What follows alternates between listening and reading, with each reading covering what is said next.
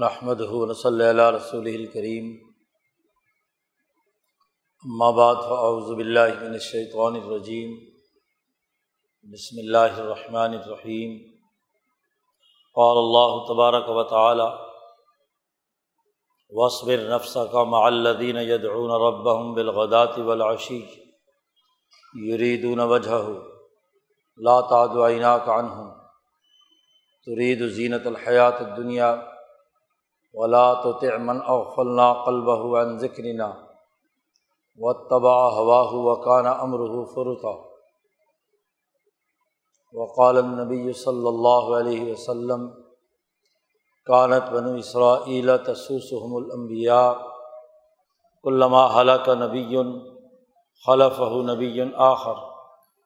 علالہ نبی آبادی سیقون خلفاء فیق سرون وقال النبی صلی اللہ علیہ وسلم،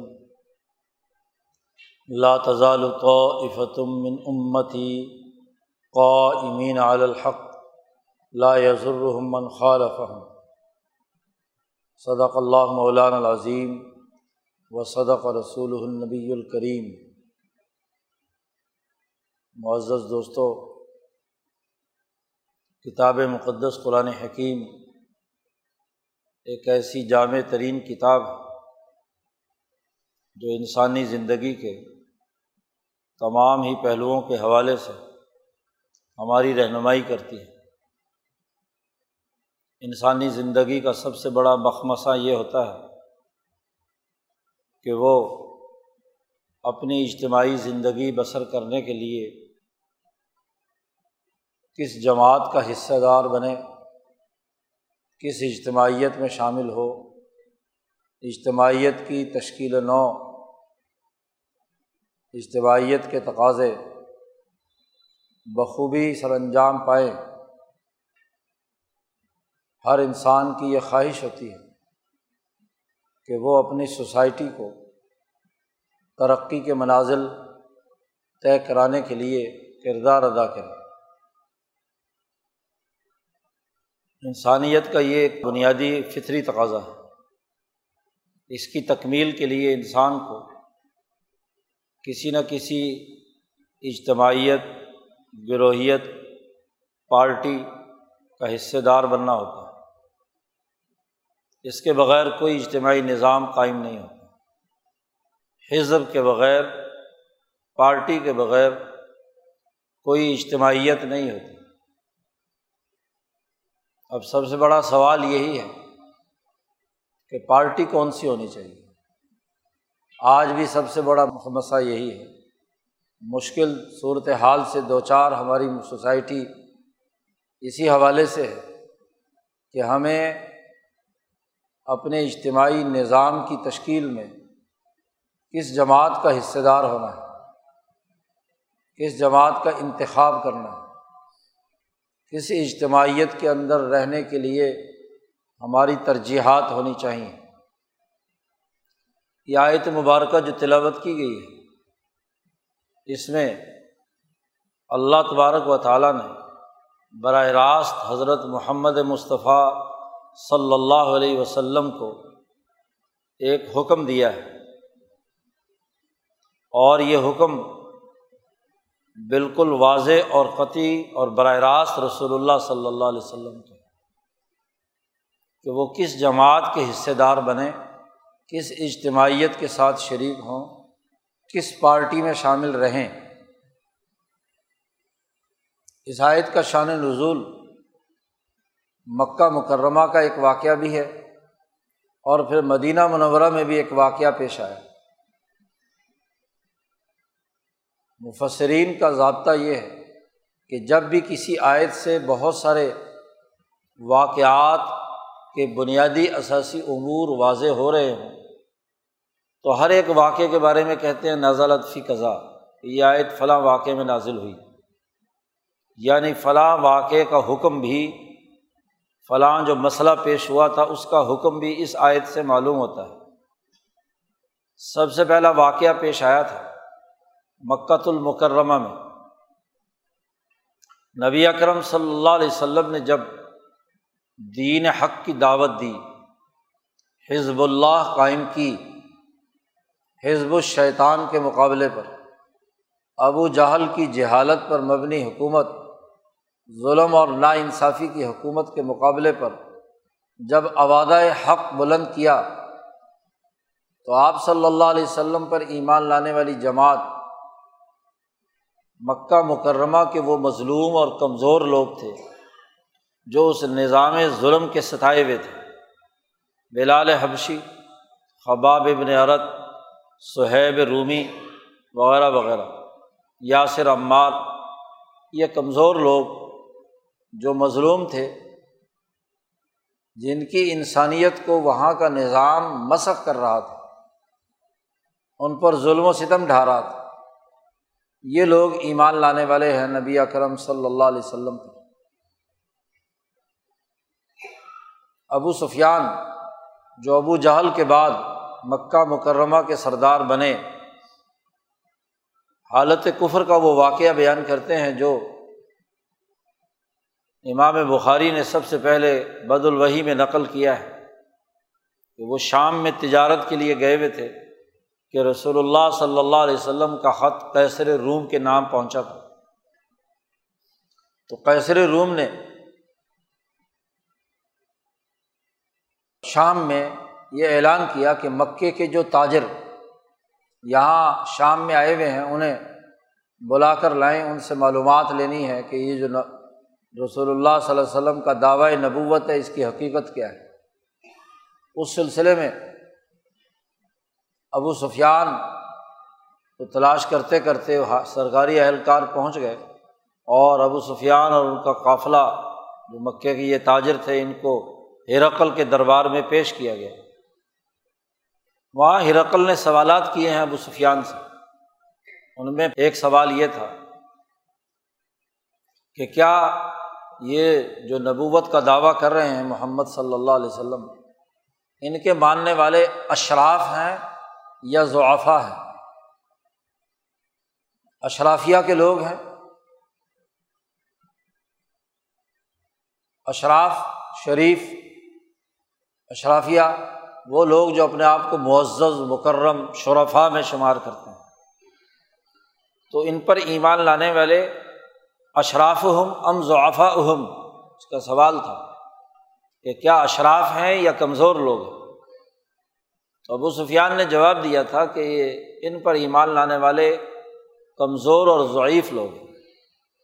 جی جتنے اشراف ہیں وہ ان کے مخالف ہیں۔ گویا کہ اشرافیہ کی ہمیشہ سے لڑائی رہی ہے۔ امبیا علیہم السلام اور مظلوم انسانوں کے خلاف۔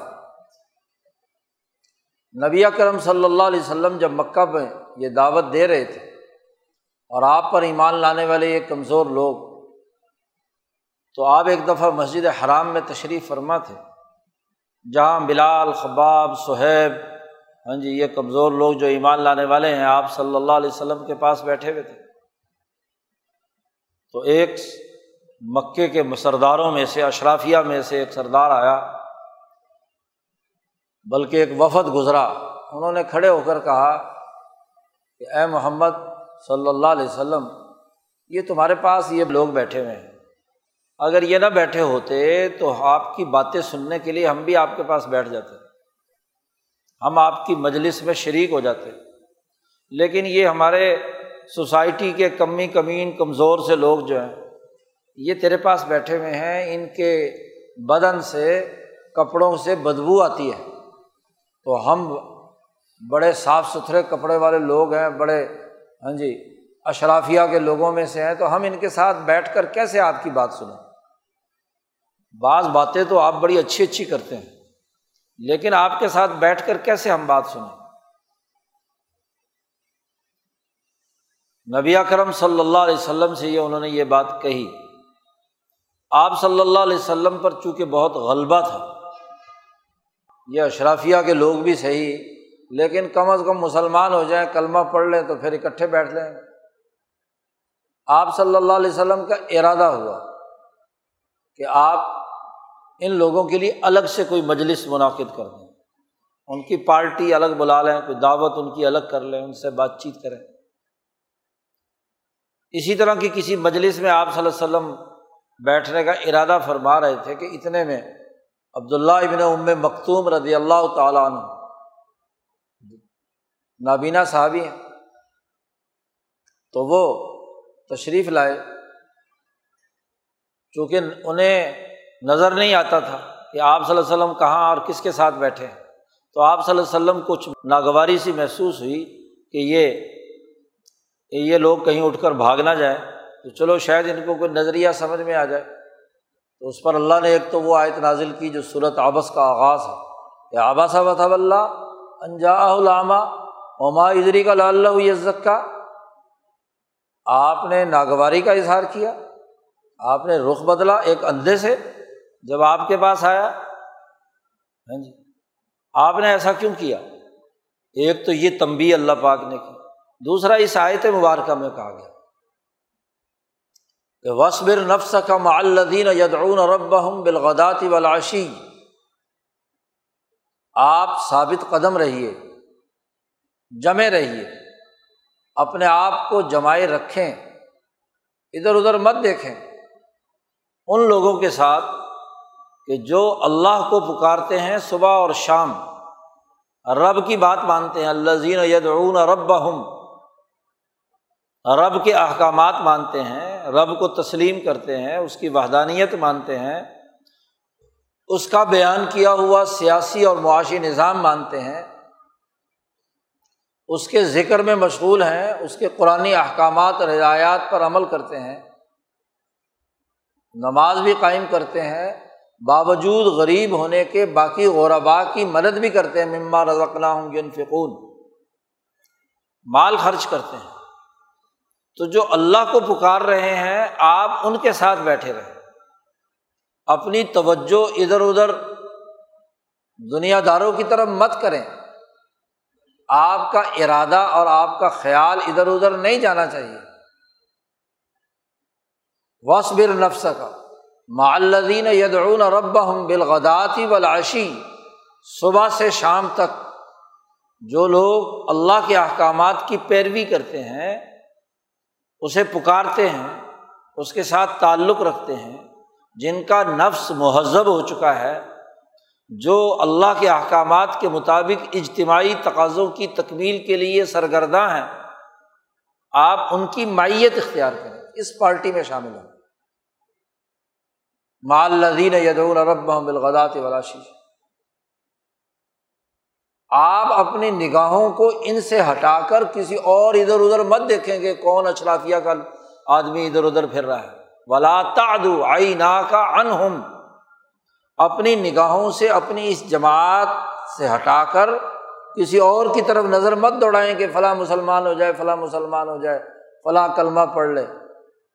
لا تعدو آئی نا کا ان بلکہ اللہ پاک نے گویا کہ تمبی کی کہ ترید و زینت الحیات دنیا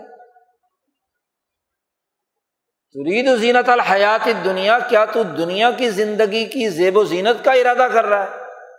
تو نے ان اشرافیہ کے لباس کو، ان کی تم تراک کو، ان کی حکمرانی، ان کی جسمانی طاقت اور قوت کو، ان کے جسمانی حالت کو دیکھ کر اس زیب و زینت کا ارادہ تم نے بھی کر لیا ہے کہ تم بھی اشرافیہ کا حصہ بنو۔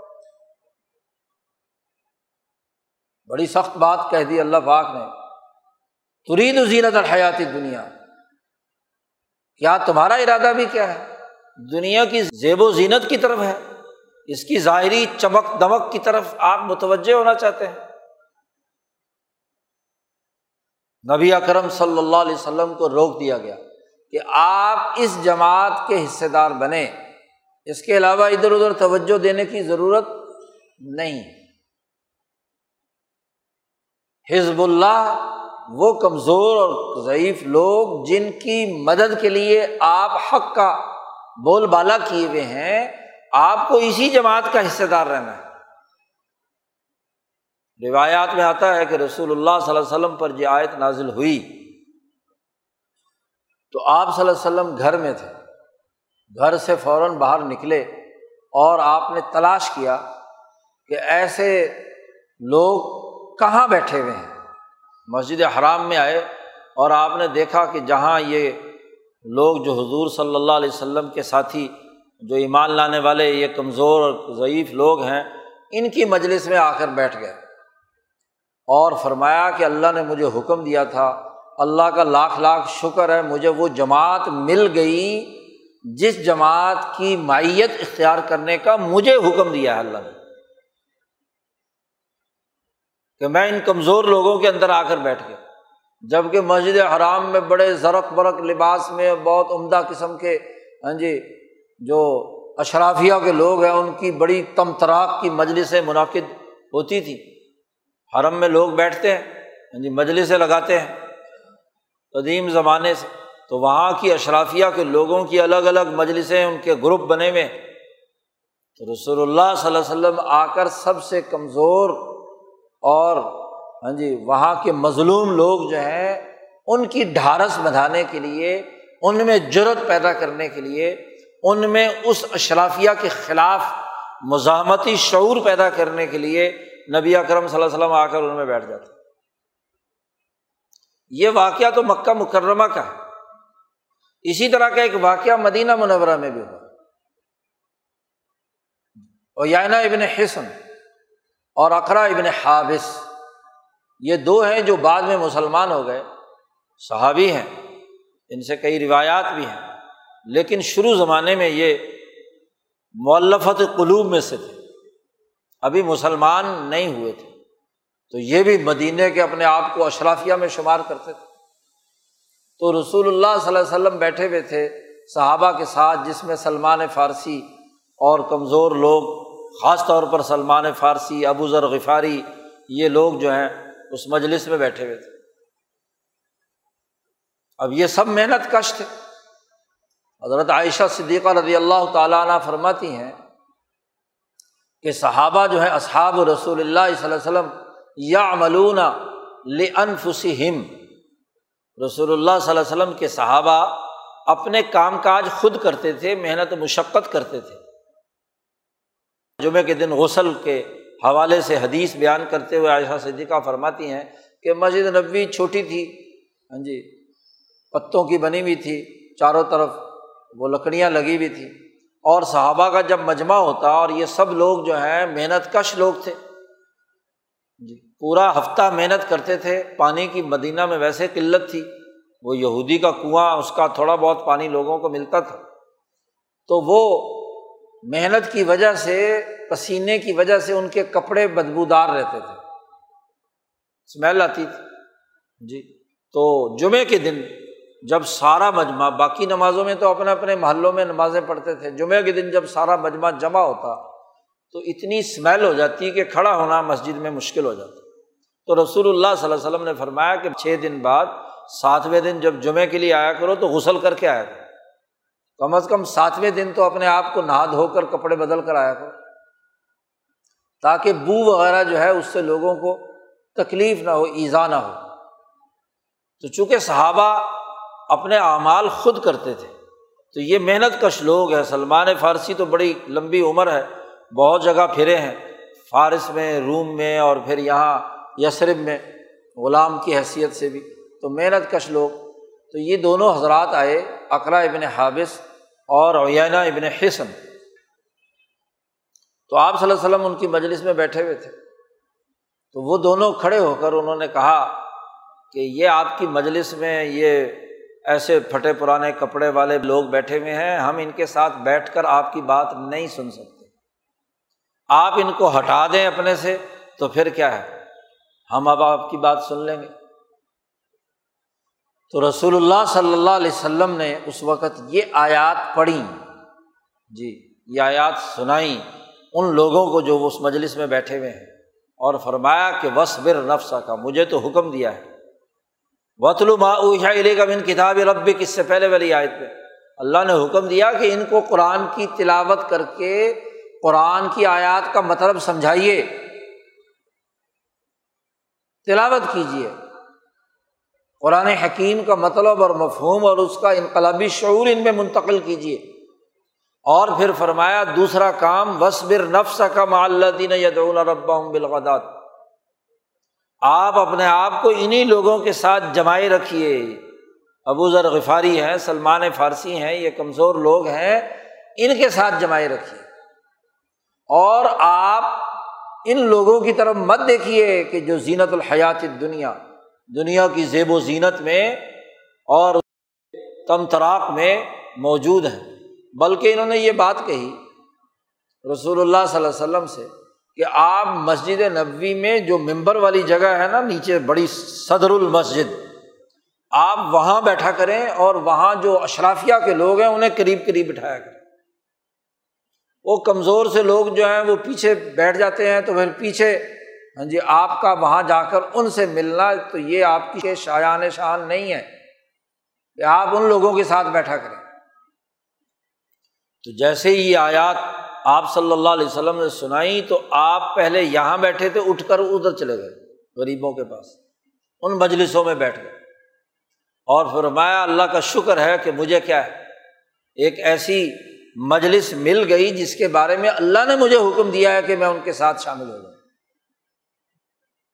تو یہ آیات مبارکہ واضح کرتی ہیں کہ آپ کی جماعت اور پارٹی مظلوموں کی ہوگی، غریبوں کی ہوگی، انسانیت کے لیے کام کرنے والوں کی ہوگی۔ وہ لوگ جو اللہ کی طرف متوجہ ہیں، اللہ ہی کے ساتھ اپنا تعلق جوڑے ہوئے ہیں، اللہ ہی کے سہارے جی رہے ہیں۔ ان کا دنیا میں کوئی اور سہارا نہیں ہے۔ ظالم نظام تو ان کے خلاف ہے۔ ان پر ظلم ڈھا رہا ہے۔ انسانیت دشمنی کا کردار ادا کر رہا ہے۔ آپ اس اجتماعیت کا حصے دار بنے۔ اور صرف اللہ پاک نے اتنی بات نہیں کہی۔ ان دونوں واقعات کے جو کردار ہیں، ان کا تحریل و تجزیہ کر کے رسول اللہ صلی اللہ علیہ وسلم کو روک بھی دیا۔ کوئی قانون اور حکم تبھی مکمل ہوتا ہے کہ جو کام کرنا مطلوب ہو، اس کے کرنے کا حکم دیا جائے اور جو اس کے خلاف ہو، اس سے روک دیا جائے۔ اگلی آیت میں واضح طور پر کہا، ولا تو من او فلنا کل بہو ان ذکرینا و تبا ہوا ہو و کان امر ہو فروتا اے محمد صلی اللہ علیہ وسلم آپ ان لوگوں کی بات مت مانیے۔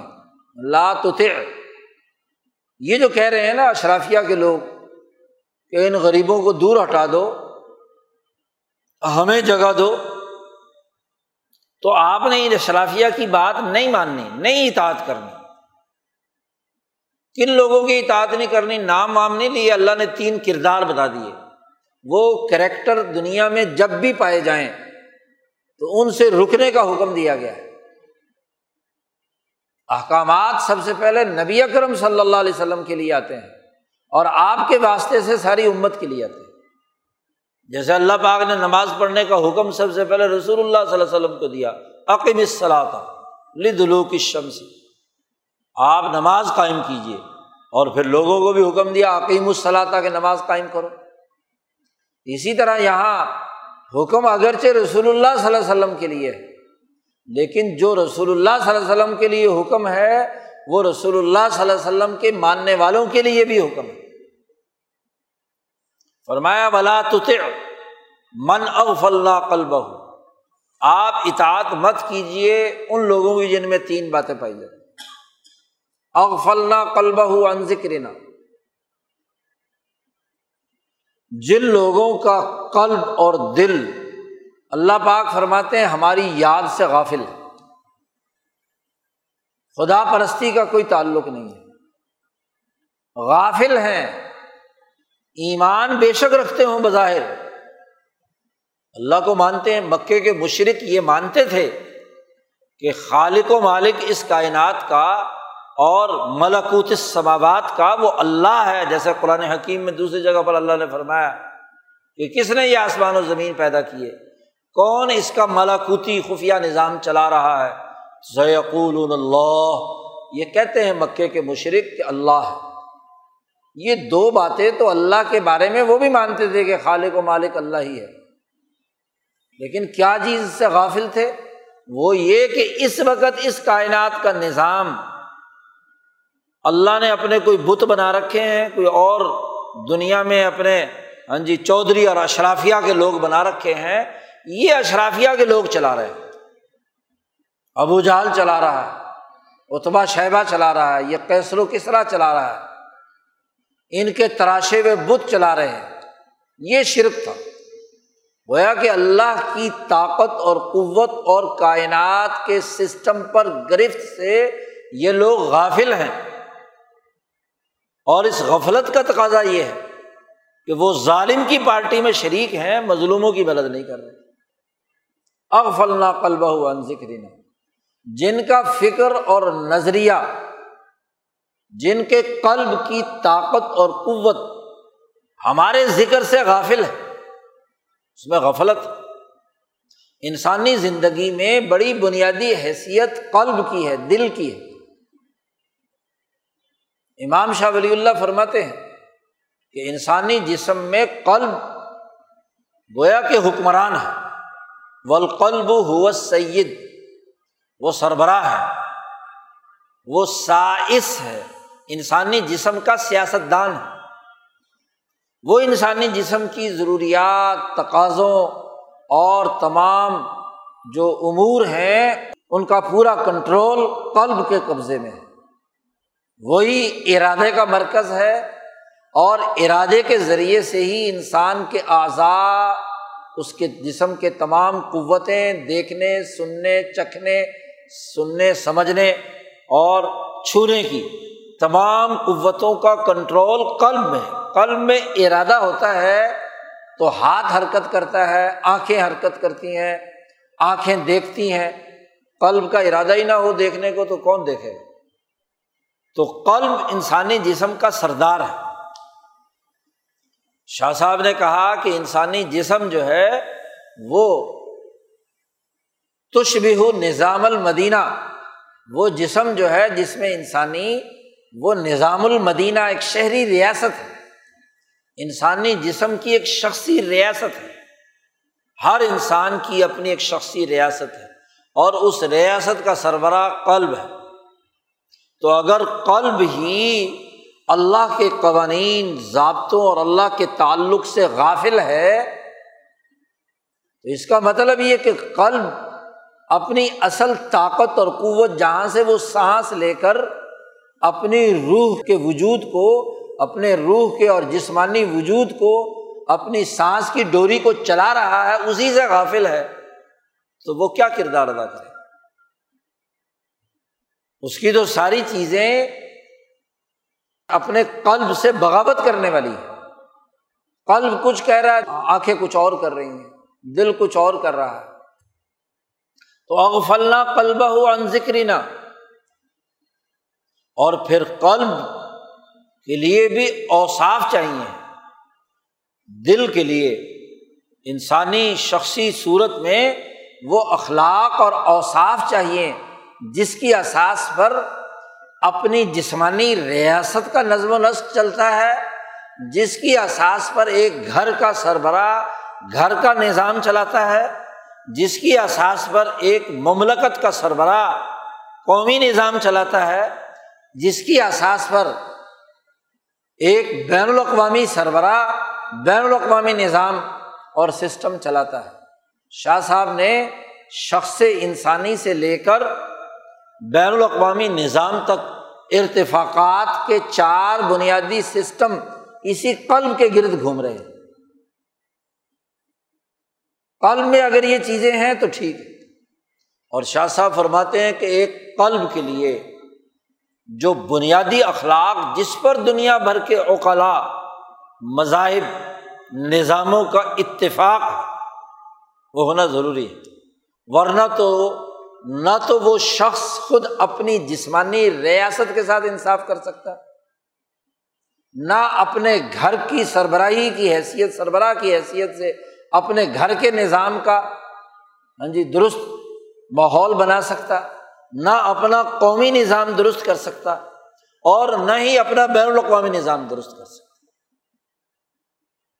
شاہ صاحب فرماتے ہیں، اس قلب کے لیے سات بنیادی اخلاق پر اتفاق ہے ساری دنیا کے تمام اوقات حکمت ہو، عفت ہو، دیانت ہو، شجاعت اور بہادری ہو، اور آف کی صلاحیت اس کے اندر ہو۔ اسی طریقے سے اس میں اسمت صالح جو کچھ زبان پہ ہے، جو کچھ دل میں ہے، وہی اس کے جسم اور اس کے اعضاء میں ہو، دونوں کے درمیان اتفاق۔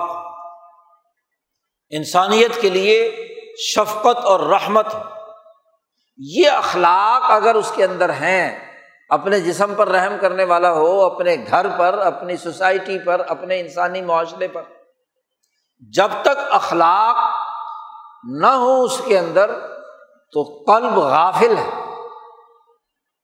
قلب کی غفلت تب دور ہوگی کہ جب وہ ان اخلاق کا مجموعہ ہو۔ ان کی تفصیلات شاہ صاحب نے بڑی بیان کی ہیں اپنی کتابوں میں۔ ساتوں اخلاق کی اصل ریزن لیجیے اس کی لاجک اس کی منطق، اس کے عملی تجربے وہ شاہ صاحب نے بیان کیے ہیں۔ پھر کہیں موقع ہوا تو تفصیل اس کی بیان کی جا سکتی ہے۔ یہاں تو اس آیت کو سمجھیے۔ اغفلنا کل بہو ان جس کا قلب ہماری یاد سے غافل ہے۔ اس کی اطاعت مت کیجیے۔ جب وہ یاد سے غافل ہے، اپنے خالق و مالک کے پہچاننے سے غافل ہے، تو گویا کہ اپنے جسم کے تقاضوں سے بھی غافل ہے۔ جس نے اپنے آپ کو پہچان لیا، اس نے اپنے رب کو پہچان لیا۔ من عارف نفس ہو فقط عارف رب ہو جس کو اپنے آپ کی پہچان نہیں ہوئی تو اپنے رب کو کیا پہچانے تو وہ آدمی جس کا دل ہماری یاد سے غافل ہے۔ اور دوسری بات کہی، ایک تو غفلت کہ قلب اللہ کی یاد سے غافل ہے، اور و تباہ ہوا ہو اور وہ آدمی وہ ہے جو خواہش پرست ہے، اپنی خواہش کی اتباع کرتا ہے۔ ہوا، اس خواہش کو کہتے ہیں، اس تمنا اور آرزو کو کہتے ہیں، جس کا کوئی حقیقی، عملی یا معروضی وجود نہیں ہوتا، محض تمنا ہوتی ہے۔ جی۔ خواہش ہے۔ دنیا میں کوئی کام خواہشات کی بنیاد پر نہیں ہوتا۔ اس کے بنیادی حقائق، بنیادی تقاضے اور عملی صورت حال ہو تو وقوع پذیر ہوگا۔ ایک آدمی خواہش رکھے، مثلاً مکان بنانے کی، مکان خریدنے کی، اور جیب میں پیسے نہیں ہیں، تو معاشیات کی اصطلاح میں وہ خریدار نہیں ہے خواہش حاجت نہیں ہوتی۔ حقیقی حاجت تو وہ ہوتی ہے کہ جو خریدنے کی طاقت اور قوت بھی رکھتا ہے وہ۔ ورنہ تو محض تمنا ہے، تمناؤں سے کیا ہوتا؟ ہے جیسے شاعروں کی تمنا ہے کہ محبوب کے قدموں میں چاند تارے توڑ کر لا کر رکھیں تو خواہش ہے نا؟ اس کا حقیقت سے کوئی تعلق؟ اور اگر آدمی اسی کے اندر منہمک رہے، اسی میں گھسا رہے، ہوا کا مطلب اوپر سے کسی چیز میں گرنا، اتنا منہمک ہو جائے، اتنا منہمک ہو جائے کہ بس باقی چیزوں سے وہ اندھا ہو کر بیٹھ جائے۔ تو جو خواہش پرست ہے، ہوا پرست ہے، جس نے خواہش کو خدا بنا لیا۔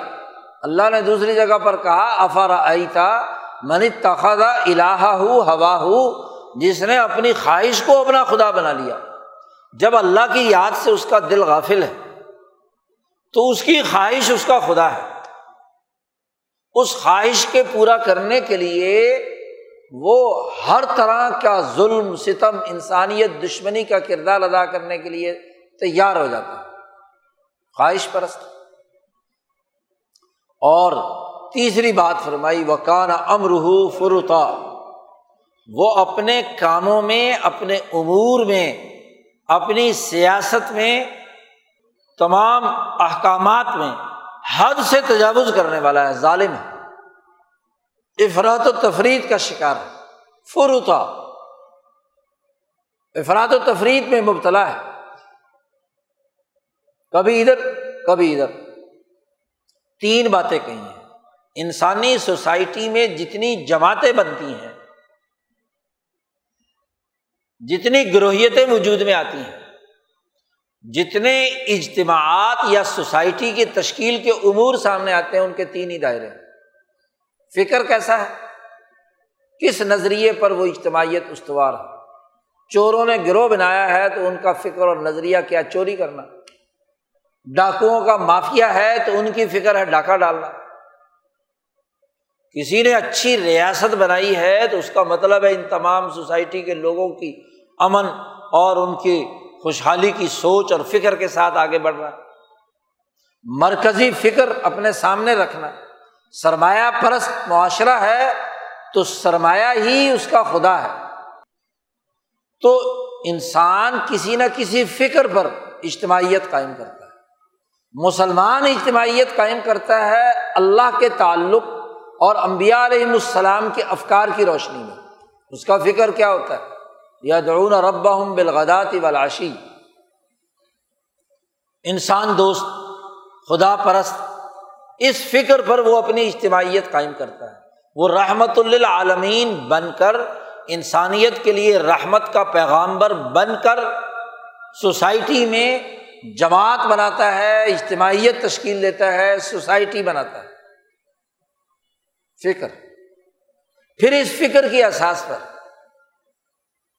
ایک سیاسی نظام اور ایک معاشی نظام استوار کیا جاتا ہے۔ وہ فکر سرمایہ پرستی کا فکر ہے تو سرمایہ دارانہ سیاسی نظام، سیاسی ڈھانچہ ایسا تشکیل دیا جائے گا جو اس سرمایہ کے مفادات کا تحفظ کرے۔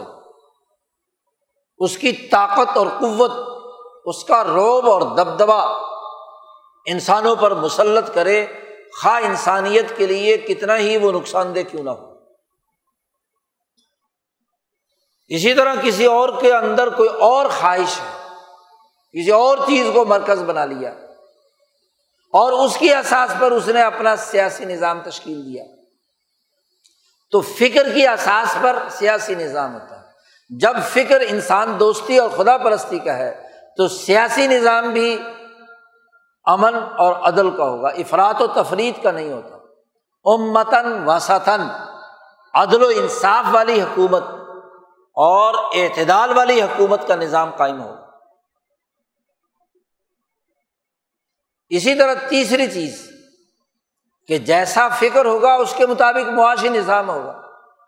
سرمایہ پرست ہے تو اس کا نظام، اس سرمایہ کی خواہشات، اس کے پھیلاؤ، اس کے فروغ کے لیے ہوگا۔ وہ خواہش پرست ہوگا۔ انسانیت کے جو حقیقی تقاضے ہیں مظلوم کی مظلومیت ہے، کمزور کی کمزوری ہے، اس کو دور کرنے کی کوئی فکر نہیں۔ وہ اپنی خواہشات کی دھن میں مبتلا ہے۔ معاشی سسٹم اس خواہشات کا اثیر ہوگا کہ جو اس کے، اس فکر کے ساتھ وابستہ تو اللہ پاک نے تین ہی باتیں یہاں بیان فرمائی ہیں کہ یہ پارٹی اس کی اطاعت نہیں کرنی، اس جماعت کا حصے دار نہیں بننا۔ جس کا فکر خدا سے ہٹ کر، خدا سے غفلت کی بنیاد پر انسان کی تربیت کرنے والے رب کہا ہے نا، رب کہتے ہیں، جو نقص سے نکال کر کمال تک پہنچانے والا۔ رب کو رب اسی لیے کہا جاتا ہے کہ وہ انسانوں کی کمزوریوں کو دور کر کے انسانوں کو، کمزور انسانوں کو ترقی دے کر عروج کی طرف لے جاتا ہے۔ اس لیے رب کو رب کہتے ہیں، رب العالمین کہتے ہیں۔ تو ایک خدا وہ ہے جو نقص سے نکال کر کمال کی طرف لے جاتا ہے۔ اور ایک وہ خدا فرعون کی طرح کا، نمرود کی طرح کا، ابو جہل کہ جو لوگوں کو ترقی سے نکال کر تنزل کی طرف لے جاتا ہے، غلام بناتا ہے۔ بنی اسرائیل مصر کے حکمران تھے فرونی نظام نے اسے کیا ہے، غلام بنا کر پستی کی طرف دھکیل دیا۔ غلام بنا لیا۔ یہ دعوے دار ہے، انا رب کم العلیٰ فرعون کا دعویٰ ہے، جیسا کہ قرآن کہتا ہے، انا رب کم العلیٰ میں بہت بڑا رب ہوں۔ یہ کیسا رب ہے؟ جو انسانی ترقی کو تباہ و برباد کر کے، ملکوں کو تباہ و برباد کر کے، ان کو تنزل کی طرف لے جا رہا اور دعوے دار ہے کہ میں رب ہوں۔ وہ کیسے رب اپنے آپ کو کہتا ہے؟ پہلے لوٹو، مارو، قتل کرو اور پھر ہی خود ہی جا کر کچھ کو چھڑا لو اور کچھ پیسے ان کے منہ میں ڈال دو۔ رب بن گئے کہ دیکھو جی ہم نے تم پر بڑا احسان کیا ہے۔ ہم نے تمہارے لیے ایسا سسٹم بنا دیا، ہم نے یہ کر دیا، وہ کر دیا۔ پہلے لوٹا کتنا؟ جی مہنگائی پیدا کتنی کی؟ جسے کم کر کے کہتے ہو کہ جی ہم رب ہیں۔ تو بڑی بنیادی سی بات یہاں اللہ پاک نے کہی کہ جو رب حقیقی ہے جو نقش سے نکال کر کمال تک پہنچانے والا ہے، اس سے وہ غافل اب اس کا نتیجہ یہ ہے کہ جو سیاسی نظام امر کا اطلاق قرآن حکیم میں عام طور پر جہاں ہوا ہے، اس کا تعلق امر السیاسہ، سیاست کے امور سے۔ تو اپنے سیاسی نظام میں وہ ظالم ہے، اپنے معاشی نظام میں خواہش پرست ہے کہ اپنے طبقے، اپنے گروہ، اپنے آپ کو کیا ہے؟ ترجیح دیے ہوئے۔ اس خواہش کو خدا بنائے بیٹھا ہے۔ تو گویا کہ نبی اکرم صلی اللہ علیہ وسلم سے فرمایا جا رہا کہ یہ پارٹی جو ابو جہل کی ہے، یہ جو مدینے کے منافقین کی ہے، یہ کفر کی پارٹی ہے۔ اس کے اندر تین باتیں پائی جاتی ہیں۔ اے محمد صلی اللہ علیہ وسلم، آپ ان کی اطاعت مت کیجیے ان کے پیچھے مت چلیے، ان کی بات مت مانیے۔ آپ اس پارٹی میں شامل ہو جائیے جو اللہ دین یدعون ربهم بالغدات والعشی یریدون وجہ رسمی طور پر بھی نہیں خالص صرف اللہ کی رضا کا ارادہ کیا ہوا ہے۔ بر زبان تصویر و در دل گو خر، دل میں کیا ہے، گائے اور گدھے ودے پھر رہے جی تو وہ بات نہیں یورید وجہ قلب سے انہوں نے ارادہ کیا ہے کہ وہ صرف اور صرف اللہ کی رضا کے لیے یہ تصویر پڑھ رہے ہیں، یہ ذکر کر رہے ہیں، یہ اعمال کر رہے ہیں۔ اور کوئی مطلب اور مقصد ان کا اس عبادت، اس نماز، اس تصویر و تحلیل سے اور کچھ نہیں ہے۔ یورید اونا بجاؤ کی شرط لگا دی اللہ پاک۔ اس جماعت کے ساتھ آپ شامل ہو جائیے۔ اب آپ دیکھیے کہ یہاں واضح طور پر دو جماعتیں سامنے آتی ہیں۔ ایک وہ جماعت جو خالصتاً رب سے تعلق قائم کر کے انسانی سوسائٹی میں جتنے امور سر انجام دیتی ہے وہ عدل کے، جتنے معاشی کام سر انجام دیتی ہے وہ انسانیت کی بھلائی کے، معاشی خوشحالی کے۔ اور اس کے مقابلے میں وہ پارٹی کہ جس کا فکر اللہ کی یاد سے غفلت اور جو لایانی چیزیں ہیں، ان کو اپنا مرکز بنا لیا، ان کو رب بنا لیا۔ سرمائے کو، دولت کو، پتھر کو، بت کو ہاں جی ظالم انسان کو۔ نظام ظلم اور خواہش پرستی انہوں نے پیدا کر لی۔ گویا کہ فکر خراب، معیشت خراب، سیاست خراب۔ یہ نبی اکرم صلی اللہ علیہ وسلم کے زمانے کا وہ قبائلی سماج جس میں قریش کے قبیلے کے ظالم یا یسرب کے ظالمانہ قبائل یہ حرکتیں کر رہے تھے۔ وہاں نبی اکرم صلی اللہ علیہ وسلم نے وہ حزب اللہ بنائی جو انسانیت دوستی کے لیے کردار ادا کرنے والی تھی۔ وہ حکمران طبقہ پیدا کیا جو ان سات اخلاق کا حامل گیارہ بارہ سو سال تک جس نے دنیا پر حکمرانی کی کہ جس کے تقاضے انسانیت کے لیے ان تین دائروں میں فلاح کے تھے، بہبود کے تھے، سوسائٹی کی ترقی کے تھے، کمزور لوگوں کے بڑھانے کے تھے۔ اور اس کے مقابلے میں وہ فرونی اور نمرودی نظام، آپ صلی اللہ علیہ وسلم کی جد وجہد سے نیست و نابود ہوا۔ اور پچھلے تین چار سو سال سے یہ نظام دوبارہ زندہ ہوا۔ یورپین یاجوج ماجوج جب دنیا بھر میں پھیلے تو انہوں نے اس پورے قبائلی سماج کے نظام کو جو ایک بہت محدود دائرے کے اندر یا مشرق میں تھا یا مغرب میں تھا کیسر کی حکمرانی مغرب میں تھی، کسرا کی حکمرانی ہاں جی مشرق میں تھی۔ ابو جہل کی یا قبائل کی حکمرانی زجرت العرب کے تھوڑے سے خطے پر تھی وہ چھوٹے چھوٹے تین بڑے ظالمانہ مراکز تھے۔ لیکن پچھلے تین سو سال سے پوری دنیا کا ایک عالمی سامراج، ایک عالمی سرمایہ داری نظام وجود میں آیا ہے۔ دجل و فریب پر مبنی۔ اور اس کی بنیادی خصوصیت یہ ہے کہ وہ ان تین کاموں سے عبارت اس کے تابے دنیا بھر کے ملکوں میں خواب و اسلام کے نام پر بنائے گئے ہوں، ان کے حکمران طبقوں کی عادت یہ ہے کہ ان کے قلب اللہ کی یاد سے غافل ہے اللہ کا نام لیتے بھی ہیں، حج کرنے جاتے بھی ہیں، تو یریدون وجہ نہیں ہوتا۔ دل اللہ کی یاد سے غافل ہے آج ہماری صورت حال بھی یہی ہے کہ ہمارے ملک پر یہ ان دو نظاموں کا مقابلہ ہے۔ ایک سسٹم کا تعلق یہاں کی اسی نوے فیصد مظلوم آبادی سے، مزدوروں سے، کسانوں سے، یہاں کے غریبوں سے ہاریوں سے ہاں جی وہ مظلوم لوگ جن پر یہ سسٹم ظلم کرتا ہے۔ اور ایک مخصوص طبقہ ہے اشرافیہ کا۔ اشراف، وہ وہ اشرافیہ ہے۔ کہ جن میں یہ تین بیماریاں مکمل طور پر موجود ہیں۔ اب لوگ کہتے ہیں کہ جی اسی نظام کی کسی ایک پارٹی کے ذریعے سے کیا ہے؟ تبدیلی آ جائے گی۔ نہیں، یہی غلط فہمی ہے۔ یہ پارٹیاں اسی نظام کے ذیلی گروہ ہیں۔ یہ پارٹی نہیں ہے۔ پارٹی ہوتی تو اس نظام سے الگ اپنی ایک شناخت پیدا کرتی۔ پارٹی وہ ہوتی ہے جس کا ایک نظریہ ہو، ایک پروگرام ہو، ایک لاہ عمل ہو، ایک اجتماعیت ہو۔ اس کے بغیر پارٹی نہیں ہوتی، جماعت نہیں ہوتی۔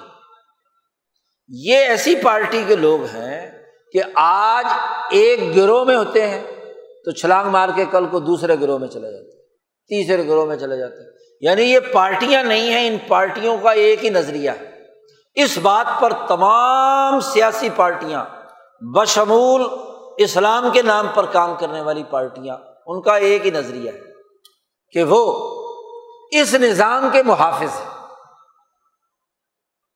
اس نظام کے لیے کردار، اشرافیہ کے اس نظام کے نمائندے ہیں۔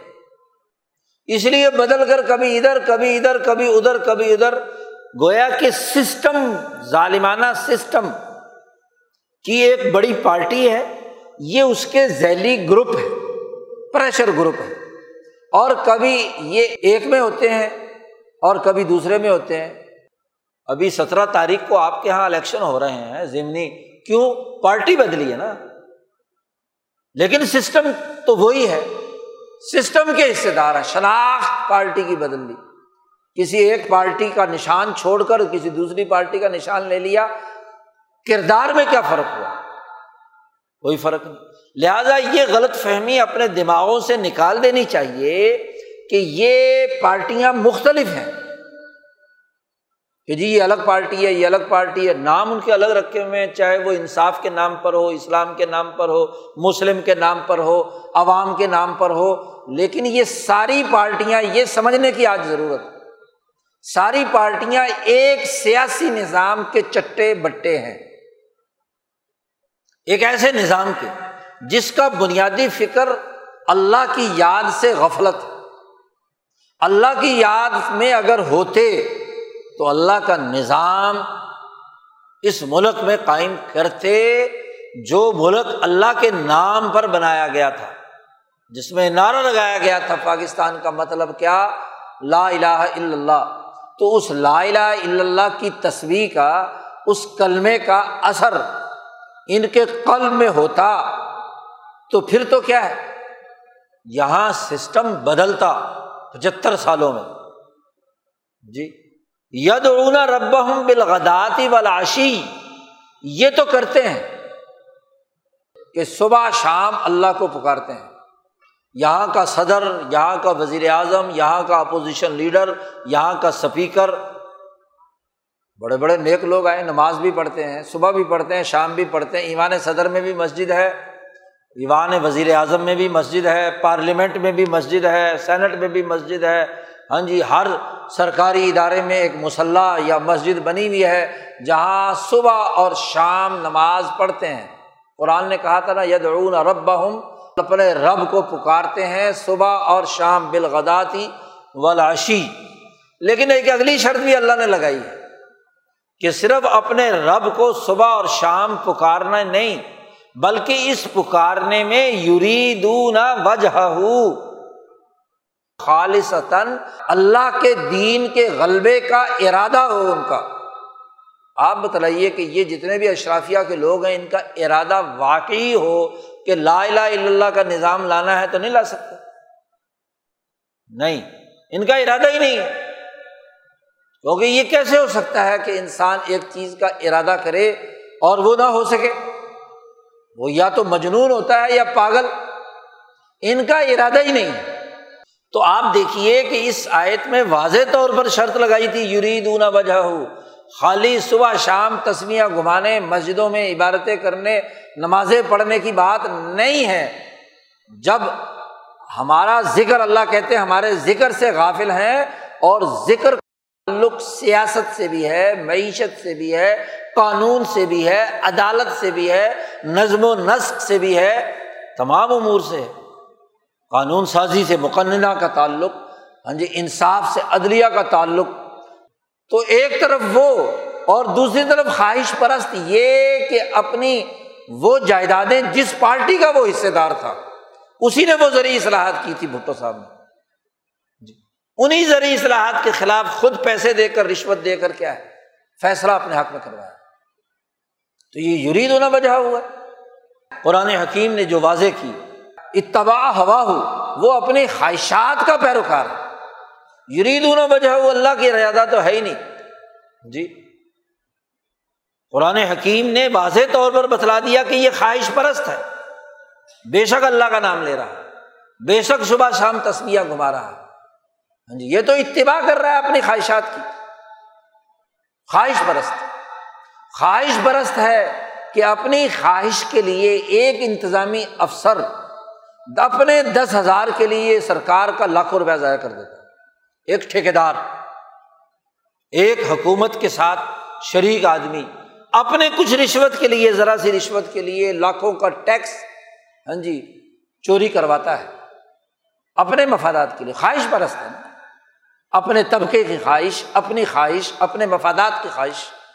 اور یہ جتنی یہاں کی سیاسی پارٹیاں، ڈیڑھ، دو سو، تین سو جو بھی الیکشن کمیشن میں رجسٹرڈ ہیں، یہ سب کی سب کا ایک ہی کام ہے کہ صبح اور شام بہت سے وزیر اعظم آپ کے بہت سارے ہاں جی مرد اور عورت وزیر اعظم جو ہر وقت تصویر گھما رہے ہیں۔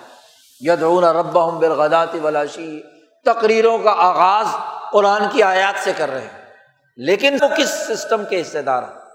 اسی سسٹم کی۔ عجیب بات ہے کہ پورے ملک کا وہ سرمایہ داری نظام اس کا پورا تسلط ملک پر ہے۔ اس کے اندر رہتے ہوئے ایک صاحب اسلام تلاش کر رہے ہیں کہ علماء اسلام کی اجتماعیت بننی چاہیے۔ ایک صاحب ایک گروہ عوامی مفادات کے نام پر پارٹی بنائے ہوئے ہیں۔ پیپلز پیپلز کے فائدے کے لیے ہے کہ یا مخصوص طبقے کے مفادات کے لیے۔ عوام کا کیا تعلق؟ ایک پارٹی انصاف تلاش کر رہی ہے، اسی سسٹم میں رہتے ہوئے۔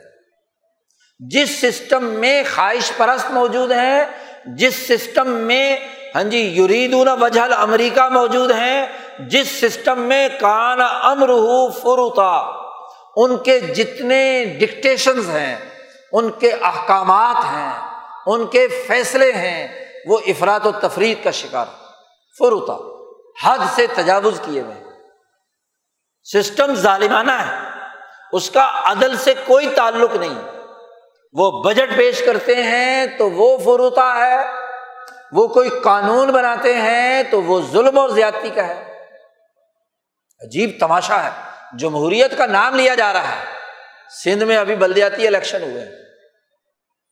سندھ اسمبلی نے جو قانون منظور کیا، باقی ساری پارٹیاں کہتی ہیں ظالمانہ ہے، عدالت کہتی ہے ظالمانہ اور غلط ہے۔ لیکن منظور ہو گیا، الیکشن بھی ہو گیا۔ اور پھر اسی پارٹی کے ساتھ وہ مولوی حضرات بھی بیٹھے ہوئے ہیں جو یہ خود اپنے اداریے کے اندر بات لکھ رہے ہیں کہ ہمارے ساتھ یہ زیادتی ہوئی، یہ ظلم ہوا، یہ سب کچھ ہوا۔ لیکن پارلیمنٹ میں ان کی زبانیں گونگی ہیں۔ جی۔ پارٹی کے ساتھ بیٹھے ہوئے ہیں۔ وہاں ان کا منسٹر بھی بیٹھا ہوا ہے آپ خود منسٹر بھی بیٹھا ہوا ہے اسی کیبنٹ کے اندر۔ تو چٹے بٹے ہیں نا ایک ہی پارٹی ہوئی۔ جب تک پاکستان کے عوام یہ نہیں سمجھیں گے کہ یہ ساری کی ساری ایک پارٹی ہے اور وہ اس نظام کی پارٹی ہے۔ امام شاہ ولی اللہ فرماتے ہیں نظام الرتفاق وہ بنیادی اہمیت رکھتا ہے۔ خاص طور پر الرتفاق الثالث، تیسرا ارتفاق یعنی قومی نظام۔ تو ظالمانہ نظام اگر وہ نظام الرتفاق فاسد ہو گیا، باطل ہو گیا، سسٹم خراب ہو گیا، اس کے جتنے بھی گروہ ہیں، وہ دراصل اس سسٹم میں اپنے مفادات اٹھانے کی لڑائیاں لڑ رہے ہیں۔ ان کا عوام کے لیے بہتر ارتفاق والا نظام بنانا پیش نظر نہیں ہے۔ اس کے مقابلے میں ایک ہی پارٹی ہوگی جو اس نظام باطل اور نظام فاصل کے مقابلے میں نظام صالح کا فکر، اس کی اجتماعیت اور اس کا پروگرام اور لاہ عمل رکھتی ہوگی۔ وہ دوسری پارٹی وہ جو اس ظلم کے نظام کے مقابلے پر وہ جو اس فاسد نظام کی اعلی کار نہیں ہوگی اور پھر اس زمانے میں تو خواہشات افراد کی ہوتی تھی ذرا ذرا۔ ابو جہل کی تھی، اقرا ابن حابث کی تھی، ابو سفیان کی تھی ہاں جی اوینا ابن حسن کی تھی، یا کسی اور آس بن وائل کی تھی۔ افراد کی خواہشات تھیں۔ اور زیادہ سے زیادہ اشرافیہ کے لوگ پندرہ، بیس، تیس، چالیس، پچاس، ستر، مکے کے ستر سردار تھے جو قتل ہوئے۔ ستر پکڑے، ڈیڑھ سو آدمی۔ اور آج یہ خواہشات کا نظام عالمی سامراجی بن گیا یہ بات سمجھنے کی ہے۔ اور عالمی سامراجی نظام کا اس وقت سربراہ امریکہ۔ سرمایہ داری نظام۔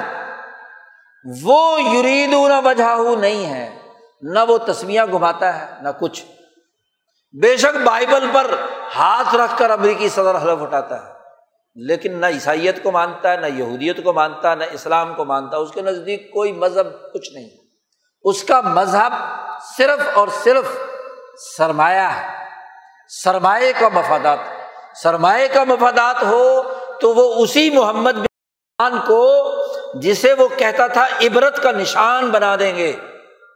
جی اس کے لیے بڑا سخت ترین جملہ اس نے اپنی زبان سے ادا کیا تھا۔ آج اسی کے پاس جا کر سعودی عرب کا دورہ کر کے وہاں سے ڈالر سمیٹنے کے لیے، سرمایہ کے مفادات کے لیے کردار ادا کرنے کے لیے پہنچا ہوا ہے۔ اسی اسرائیل کے پاس پہنچا ہوا ہے۔ اسی مشرق وسطی میں نئی گیم پیدا کرنے کے لیے پہنچا ہوا ہے۔ روس کے مقابلے میں۔ ہاں جی۔ دوسری طاقت اس کے مقابلے میں ہاں جی اربوں کو اکٹھا کرنے کے لیے۔ کیونکہ تیل کی پیداوار بڑھوانی ہے تاکہ تیل کی قیمتیں کم ہوں۔ اور اس کے دشمن کو کیا ہے، نقصان پہنچے، تو اس لیے ایران کی منت کرنے کے لیے بھی تیار ہے، سعودی عرب کی منت بھی کے لیے تیار ہے۔ آپ دیکھیے کہ یہ وہ عالمی سامراجی نظام ہے جس کا من اغفلنا قل بہو ان ذکرنا، علم نشرہ ہے۔ کسی کو کسی، کوئی اختلاف نہیں۔ اور نہ ہی وہ صبح اور شام تسبیح پڑھتا ہے۔ تمہارے حکمران تو تسبیح بھی پڑھتے ہیں۔ یدعون ربهم بالغداتی ولاشی جی وہ اس طرح کی کوئی پرارتھنا نہیں کرتا، کسی گرجے میں نہیں جاتا، کسی مسجد میں نہیں جاتا۔ وہ تو پکا چٹا ننگا، سرمایہ پرست ہے، سرمایہ اس کا خدا۔ اور آئی خزا الہ ہو ہوا ہو کیا تون نے اس آدمی کو نہیں دیکھا جس نے اپنی خواہش کو اپنا خدا بنا لیا؟ وہ تو سرمایہ پرستی کی خواہش میں مبتلا ہے۔ اس کی تو تمنائیں اور آرزویں ہیں۔ اور وہ کانا امر ہو فروتا اور وہ اپنے کاموں اور احکامات اور اپنے تمام سسٹم اور نظام میں ظالم ہے اور امریکہ کا ظلم جاپان پہ ایٹم بم گرانے سے لے کر افغانستان، عراق، لیبیا، یمن اور آج یوکرین تک کی تباہی اور بربادی کے لیے اتنا علم نشرہ ہو چکا ہے کہ جس میں اس کی خواہش ہے۔ دیکھو، وہ دوست بن کر بھی تباہ اور برباد کرنے کے لیے اپنی خواہش ہے۔ آج یورو گر کر ڈالر کے برابر آ گیا۔ جو یورو ڈالر کو پیٹ رہا تھا، متحدہ یورپ، اس کی طاقت کمزور کر کے اس کو لڑوا دیا میدان میں، یورپ کو میدان جنگ بنا دیا۔ خود باہر بیٹھا ہوا تماشا دیکھ رہا ہے۔ یوکرین کے صدر کو انگلی لگا کر کیا ہے؟ کھیل تماشا شروع کروا دیا۔ یوکرین کی اینٹ سے اینٹ بجوا دی اور خود باہر بیٹھا ہوا تماشا دیکھ رہا ہے۔ یری دونوں بنی۔ سرمایہ پرستی کا افرید یہ دیکھیے کہ وہ ایم بی ایس صاحب کہتے ہیں سعودی عرب والے کہ جی ہمارا یہاں سرمایہ سرمایہ جو ہے، سوال کیا، امریکی اخبار کے نمائندے نے کہ بھائی تمہارے یہاں یہ سین میں، سون میں اور یہ ساری نئی چیزیں کھل گئی یہ تو اسلام کے خلاف نہیں ہے۔ تو کیوں کھولی آپ نے؟ تو کہتا ہے کہ بات یہ ہے کہ ہمارے لوگ جو ہیں پیسے لے کر باہر عیاشی کرنے جاتے تھے۔ یورپ جاتے تھے، کویت اور ادھر جاتے تھے، کیا نام ہے، دبئی وغیرہ، تو ہمارا سرمایہ زر مبادلہ باہر جاتا تھا۔ تو ہم نے کہا، تم نے منہ کالا کرنا ہے تو یہیں کر لیا کرو۔ ہم نے ان کو یہیں، ان کو کیا ہے، چیزیں مہیا کر دی تاکہ ہمارا سرمایہ تو ہمارے پاس رہے۔ اغف اللہ کل بہ ذکری و تباہ ہوا ہو سرمایہ خدا بنا لیا کیونکہ سرمایہ باہر جا رہا ہے، معاشی طور پر ہمیں سرمایہ کی ضرورت ہے اور یہ لوٹ کر ہم نے آگے امریکہ کو دینا ہے، تو اس لیے سرمایہ یہاں رکھنے کے لیے ہم نے یہ سینما گھر کھول دی عیاشی کے اڈے یہیں بنا دیے۔ تو سرمایہ پرستی کا یہ عمل، جو خواہش پرستی کے ساتھ جڑا ہوا ہے اور جو حد سے تجاوز کرنے والے نظام کے ساتھ وابستہ کارا امرح فروتا۔ تو سمجھنا یہ ہے کہ بین الاقوامی سامراجی تاغوتی نظام اور ملکی تاغوتی نظام، اللہ نے ایک مسلمان کو نبی اکرم صلی اللہ علیہ وسلم کی وسادت سے یہ حکم دیا ہے کہ بلا تو ان کی اطاعت نہیں کرنا۔ ان کے پیچھے نہیں لگنا۔ ان کی بات نہیں ماننی۔ یہ تمہیں جس طرح کی قانون سازی کا کہیں، تمہاری پارلیمنٹ وہ قانون سازی نہ کرے۔ یہ تمہاری عدالت کو جو حکم دے فیصلہ دینے والا، وہ اس کے مطابق فیصلہ مت دے۔ اغف اللہ کل بہ ذکرینا ان کا دل تو ہماری یاد سے غافل ہے۔ یہ تو خواہش پرست ہے، یہ تو اپنے نظام میں ظالم ہے۔ اور ان تینوں کے بارے میں کہا، لا تو ان سے برات کا اعلان کرنا ضروری ہے۔ اور کن کے ساتھ ہونا ضروری ہے؟ اس خطے کے، بلکہ دنیا بھر کے، وہ مظلوم اور کمزور انسان جن کا سہارا سوائے خدا کے اور کوئی نہیں۔ جی جو اللہ کے ساتھ تعلق رکھنا چاہتے ہیں، جو غریب ہیں بےچارے جن کے تن کے کپڑے بھی اتار لیے، جن کے جسم سے ان کی غذا بھی چھین لی اور وہ اگلے ہوئے مردے کی طرح کردار ادا کر رہے ہیں۔ وہ مظلوم ہاری، وہ کسان، وہ مزدور، وہ کمزور انسان جن پر ظلم و ستم کے پہاڑ ڈھائے جا رہے ہیں، پچھلے تین سو سال سے محمد الرسول اللہ صلی اللہ علیہ وسلم پر ایمان لانے، ان کی عقیدت رکھنے والے پر لازمی ہے کہ وہ ان آیات کی روشنی میں کہا وصبر ڈٹ جاؤ اور رک جاؤ، صبر کرو۔ رسول اللہ صلی اللہ علیہ وسلم کو کہا، صبر کرو۔ صبر کا مطلب ڈٹ جانا، رک جانا۔ جماؤ اختیار کرو۔ تو یہ جماؤ اختیار کرو گے، تو پھر تو رسول اللہ صلی اللہ علیہ وسلم کے صحیح عاشق ہیں۔ قرآن حکیم پر عمل ہے۔ اور اگر جس نے یہ عمل چھوڑ دیا، تو غفلت میں مبتلا ہے۔ خواہش پرست ہے وہ غلامانہ ذہنیت کا مالک ہے لوگوں کی، ظالم لوگوں کی اتباع کرنے والا ہے۔ تو قرآن حکیم کی آیت واضح طور پر آپ کی پارٹی کا تعین کرتی ہے کہ آپ کس پارٹی میں شامل ہوں گے۔ اور پھر اللہ پاک نے یہ بات بیان کرنے کے بعد کہا، محمد صلی اللہ علیہ وسلم کل کل الحق مر رب یہ حق بات ہے، بڑی کھری بات ہے، سچی بات ہے، تمہارے رب کی طرف سے آئی ہے۔ فمن شاہ فل یومن ومن شاہ فل یکفر بات تو ہم نے کھری کھری سنا دی، بتلا دی۔ فمن شاہ فل یومن جس کا جی چاہے مان لے۔ اور امن شاہ افل یکفر جس کا جی چاہے اس کا انکار کر کے کافر ہو جائے۔ اس آیت پر عمل نہ کرے، منکر ہو جائے۔ فل یکفر اللہ نے کہا، کھلی چھٹی ہے تمہیں۔ ہمارا کام تھا تمہیں واضح بات بیان کر دینا۔ الحق کو میر رب کم تمہارے رب کی حق اور کھری بات ہم نے بیان کر دی۔ اے محمد صلی اللہ علیہ وسلم، کہہ لی دیجیے اور ان کو کہہ دیجیے ہمن شاف الوبن ہمن شاف الفر لیکن یاد رکھو، انا آتدنا لظالمین نارن احاط بہم سراج کوہا جو کفر کرے گا، جو ظالم ہوگا، انسانیت دشمن ہوگا، خواہش پرست ہوگا اس کے لیے ہم نے جہنم تیار کر رکھی ہے، جس کے چاروں طرف بڑی بڑی دیواریں ہاں جی کمپاؤنڈ بنا رکھا ہے سوراد کوہا بڑی بڑی دیواریں پکی مضبوط جہنم کے چاروں طرف بنا سک، بنا دی ہیں۔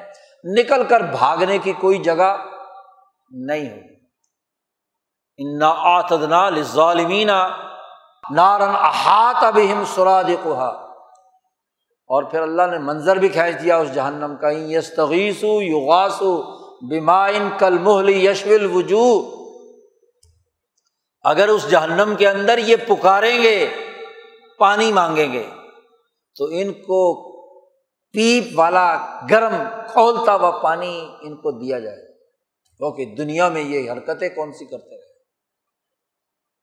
کچھ کو تو دنیا میں ہی سزا مل جاتی ہے۔ اور کچھ کو کیا ہے؟ آخرت میں تو جہنم تیار کر ہی رکھی ہے۔ تو بڑی سخت سزائیں اللہ پاک نے اس صورت میں بیان کی ہیں۔ صورت القحف کی یہ آیات ہے اور جمعے کے دن صورت القحف کی تلاوت کرنے کا نبی اکرم صلی اللہ علیہ وسلم نے مشورہ دیا ہے۔ اور وہ اسی لیے کہ اس جمعے کے دن میں ان چار واقعات جو یہاں اس صورت میں بیان کیے گئے ہیں، چاہے وہ اصحاب کہف کا ہو جنہوں نے ظلم کے خلاف آزادی کی جنگ لڑی۔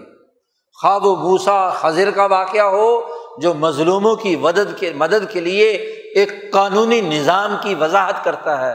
وہ ذوالقرنین کا واقعہ ہو کہ جس میں ظلم کے خاتمے کے لیے دنیا بھر میں اس نے پھیل کر مشرق و مغرب، شمال و جنوب میں ہر جگہ پر ظلم کے خاتمے کے لیے کردار ادا کیا۔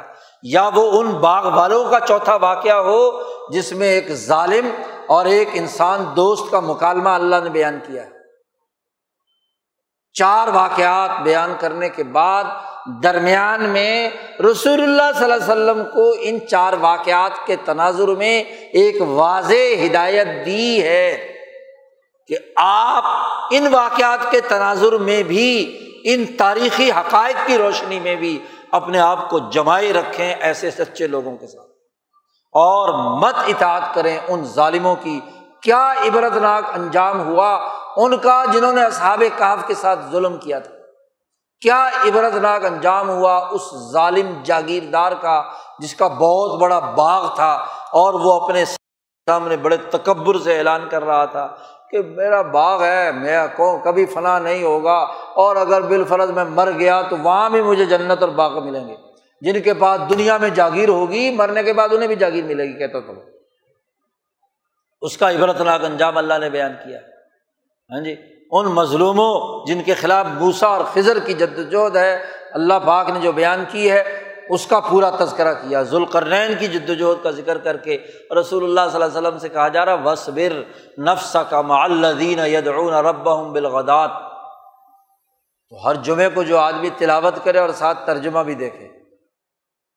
حقائق اس کے سامنے علم نشرہ ہو جائیں اور نیت درست کرے کہ یریدون وجہ خالص اللہ کی رضا کے لیے ایک سچی جماعت کا حصہ بنے، ایسی جماعت جو اس ظلم کے نظام سے برات کا اعلان کرتی ہو، اس کے سسٹم کی اطاعت نہ کرے، اس کی فرما برداری نہ کرے، اسے نہ مانے۔ تو یہ نظریہ، یہ صورت مبارکہ اور یہ آیات مبارکہ ہمارے سامنے رکھتی ہیں۔ اللہ تعالیٰ ہمیں اس جمعے کی، جمعے کے دن اس صورت کے ان حقائق کو سمجھنے اور اس کے مطابق اپنا راہ عمل متعین کرنے کی توفیق عطا فرمائے۔ وہ آخر داوانہ الحمد للہ رب العالمین۔